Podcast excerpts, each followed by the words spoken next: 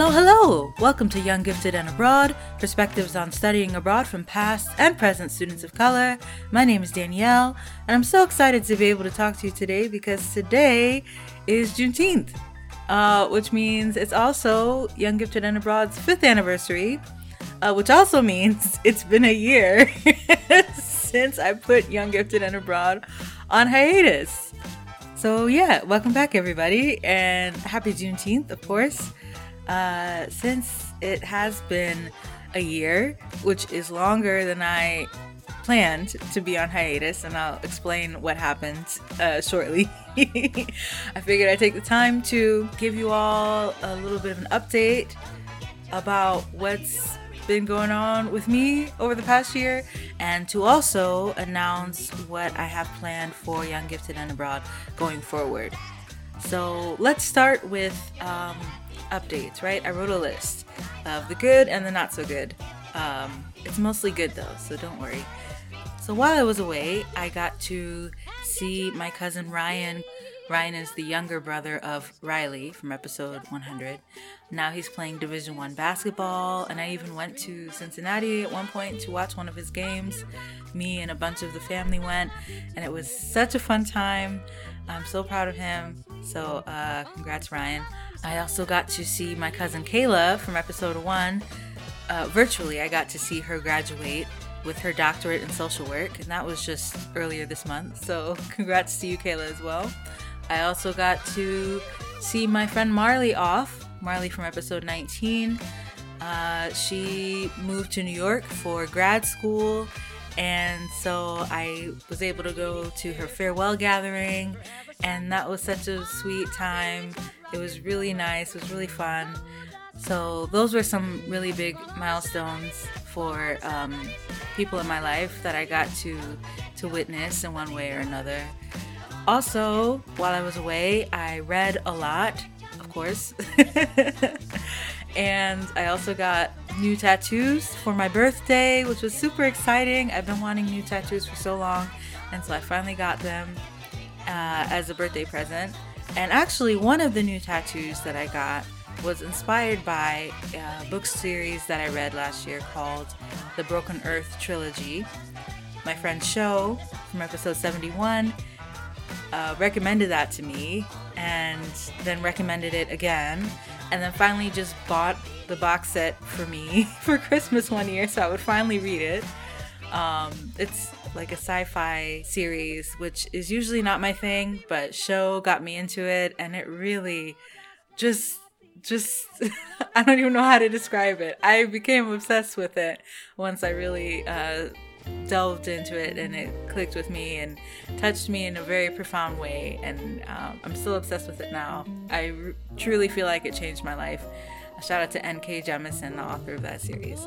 Um, but anyway, yes, um, I got one of my new tattoos was inspired by the Broken Earth trilogy. And um, oh, yes, so September 30th every year is International Podcast Day. And what I like to do every year is to put out a list of my favorite podcasts that I discovered in that year prior. And so, for uh, most recent International Podcast Day 2022, I put out a list of my new favorites, um, but also created an entire master list of all the shows that I've shouted out on International Podcast Day from uh, 2018 through 2022. That was really fun thing to do because I just there's so many amazing shows out there, and I have so much fun shouting them out. It feels like Christmas, honestly. Except instead of receiving, I'm uh, I feel like I'm giving um, other shows their due. So yeah, that list is on younggiftedandabroad.com, the master list of International Podcast Day recommendations. Speaking of podcasts, I did not guest on any other podcasts while I was away, but I was included in Black Girl Film Club's year in review episode.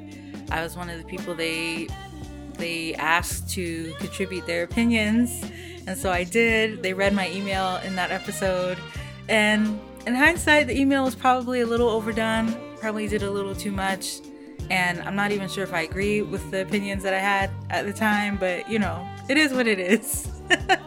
and I still appreciate being included. So thanks to Ashley and Brittany of Black Girl Film Club. Another collaboration I did was with my friend Rachel, who runs a book blog called Life of a Female Bibliophile. I did a new collaboration with her that we called Beloved Bookishness. And so basically, what we did was we uh, both sent each other a list of questions, and then we each wrote and curated a list of book recommendations based on those questions. And that ended up being so much more revelatory than I thought it would be working on that. So thanks, Rachel, for um, doing that with me. And again, that is called Beloved Bookishness, a literary collaboration. And you can find that on Rachel's blog, Life of a Female Bibliophile. And then also, all this time, I've still been reviewing um, applications for the Diverse International Women of Color Scholarship. That's a scholarship that Aaliyah from episode 35 founded. And in fact, for the summer 2023 cycle, those recipients just got announced uh, at the beginning of this month. And out of 12 recipients, two of them were people whose whose applications I reviewed. So congrats to them and I'm really glad I got to help them, you know, get some extra funds for their study abroad trips this summer. And that's almost it. Oh, I cooked a lot. I can't believe I didn't mention that already, but I cooked and baked a ton. Um, I made a I made a butter pecan cake for Christmas that was excellent. And then I, if I do say so myself. and then uh, another time I made shrimp creole just because. Oh my gosh, it was so good. Like it, the only word I can think to describe it is seductive. Even though I'm the one who made it, like it still tasted like a very seductive dish to me. Um, so those were um, some dishes I was really proud of. And then I also knitted a scarf. Back in the fall, I knitted a scarf as a form of stress relief for what I'm about to talk about next. So um, I did that too, and it turned out really pretty. It's so pretty. I need to figure out who to give it to because I don't need it, but it turned out really nice. Um, so that was the good, right? That's actually like a pretty good amount of good, right? Um, but the not so good, really, there's only one main thing that kept me away from the show for so long. And that thing was that my mom had some health issues come up. Before y'all get too worried, she's relatively fine now. If you ask me, she's still recovering from some things, but for the most part, she, uh, you know, is back to her routines. She doesn't need me to do as much for her as before. Uh, but that before was a really trying time, okay? And so, what is that, like six months? October through March? Yeah, that's like six months. And basically, during those six months, uh, it was all about making sure my mom was okay, which I don't mind. I'm very close to my mom. But the thing is, ever since I was a kid, I was the type to where even just the slightest idea or possibility of something being wrong with my mom would make me so upset. It would send me into a tailspin. And I learned over those six months that I really have not grown out of that. I think I did a good job of keeping it together on the outside for my mom's sake and for my family's sake, you know, because I had to keep them updated on what was going on. But on the inside, it was a very scary time. It was a very stressful time. It was a very exhausting time and a very lonely time, quite frankly. I uh, basically missed out on, oh, Ma and I both missed out on the holiday season, basically. We didn't get to see the family for Christmas.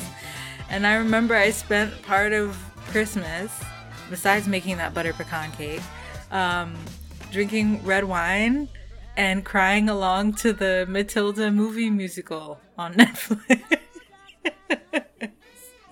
it's a, it's a great film. You all should watch it. Um, yeah, so it was a tough time, and it took a lot out of me, and I don't if I'm honest, I don't feel emotionally, mentally, or energetically recovered from dealing with all of that.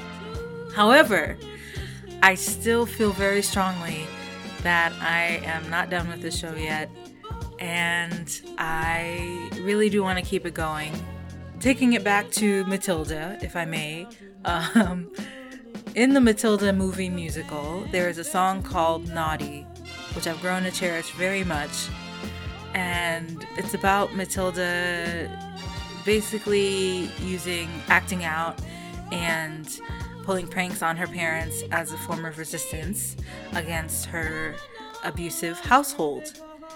And if I remember correctly, I think the chorus starts with Just because you find that life's not fair, it doesn't mean that you just have to grin and bear it. If you always take it on the chin and wear it, nothing will change. And then the song ends with something like, uh, but nobody else is gonna put it right for me.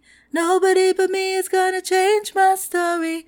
Sometimes you have to be a little bit naughty. And to hear this song about feeling helpless and feeling powerless in a situation that's out of your control, but still having a say in how you want your story to go and making that say known that was so powerful for me to hear um, at that time. And with Young Gifted and Abroad, I just feel like I'm I'm not finished having my say. I feel like there's still a lot of good work I could do with the show. I feel like there's so many fascinating people out there that I can still interview. And even though to a certain extent I achieved what I initially set out to do by putting out 100 episodes, yeah, I'm just not finished yet feel very strongly that I'm not finished. And keeping in mind the fact that I am not sure that I can work at the same pace that I was doing when the show was bi weekly, I decided to try going monthly. When I first started Young Gifted and Abroad, it was a weekly show, and then I took it to bi weekly, and it's been bi weekly for the majority of the time that uh, this podcast has been in existence. And um, I figured coming back from a year long hiatus, if I went monthly, it would be a good opportunity to ease my way back into things. Because I figured that if decreasing my output would help me keep the show going for longer, then that's what I'm going to do. So, my plan is this is coming out, this episode you're listening to now is out on Juneteenth, of course. And then my goal is to have a new episode with a new guest. So that would be episode 101 out on July 19th. And I'll just keep releasing episodes on the 19th of every month to follow. The 19th for obvious reasons and because it's easy for me to remember. This isn't to say that Young Gifted and Abroad will only come out once a month for ever perhaps once I get back into a groove and if there's enough interest from people who want to be guests on the show, then I could um, bump it back up to bi weekly in order to accommodate those people. Uh, but for now, I'm bringing Young Gifted and Abroad back, but I'm starting out with monthly episodes. And then we'll just see how it goes from there. All right? So that's my update slash announcement for me and also where Young Gifted and Abroad is going. I hope you enjoyed listening to it. I hope you're still looking forward to what the show has to offer, what I have to offer through this show. And um, I hope you're looking forward to the a new episode coming out next month. I have an idea, a very strong idea of who I want to be the guest, but it hasn't been locked in yet. Assuming all goes well, you can look forward to a brand new episode of Young Gifted and Abroad on July 19th. But until then, happy Juneteenth. Thank you so much for listening, and talk to you next time.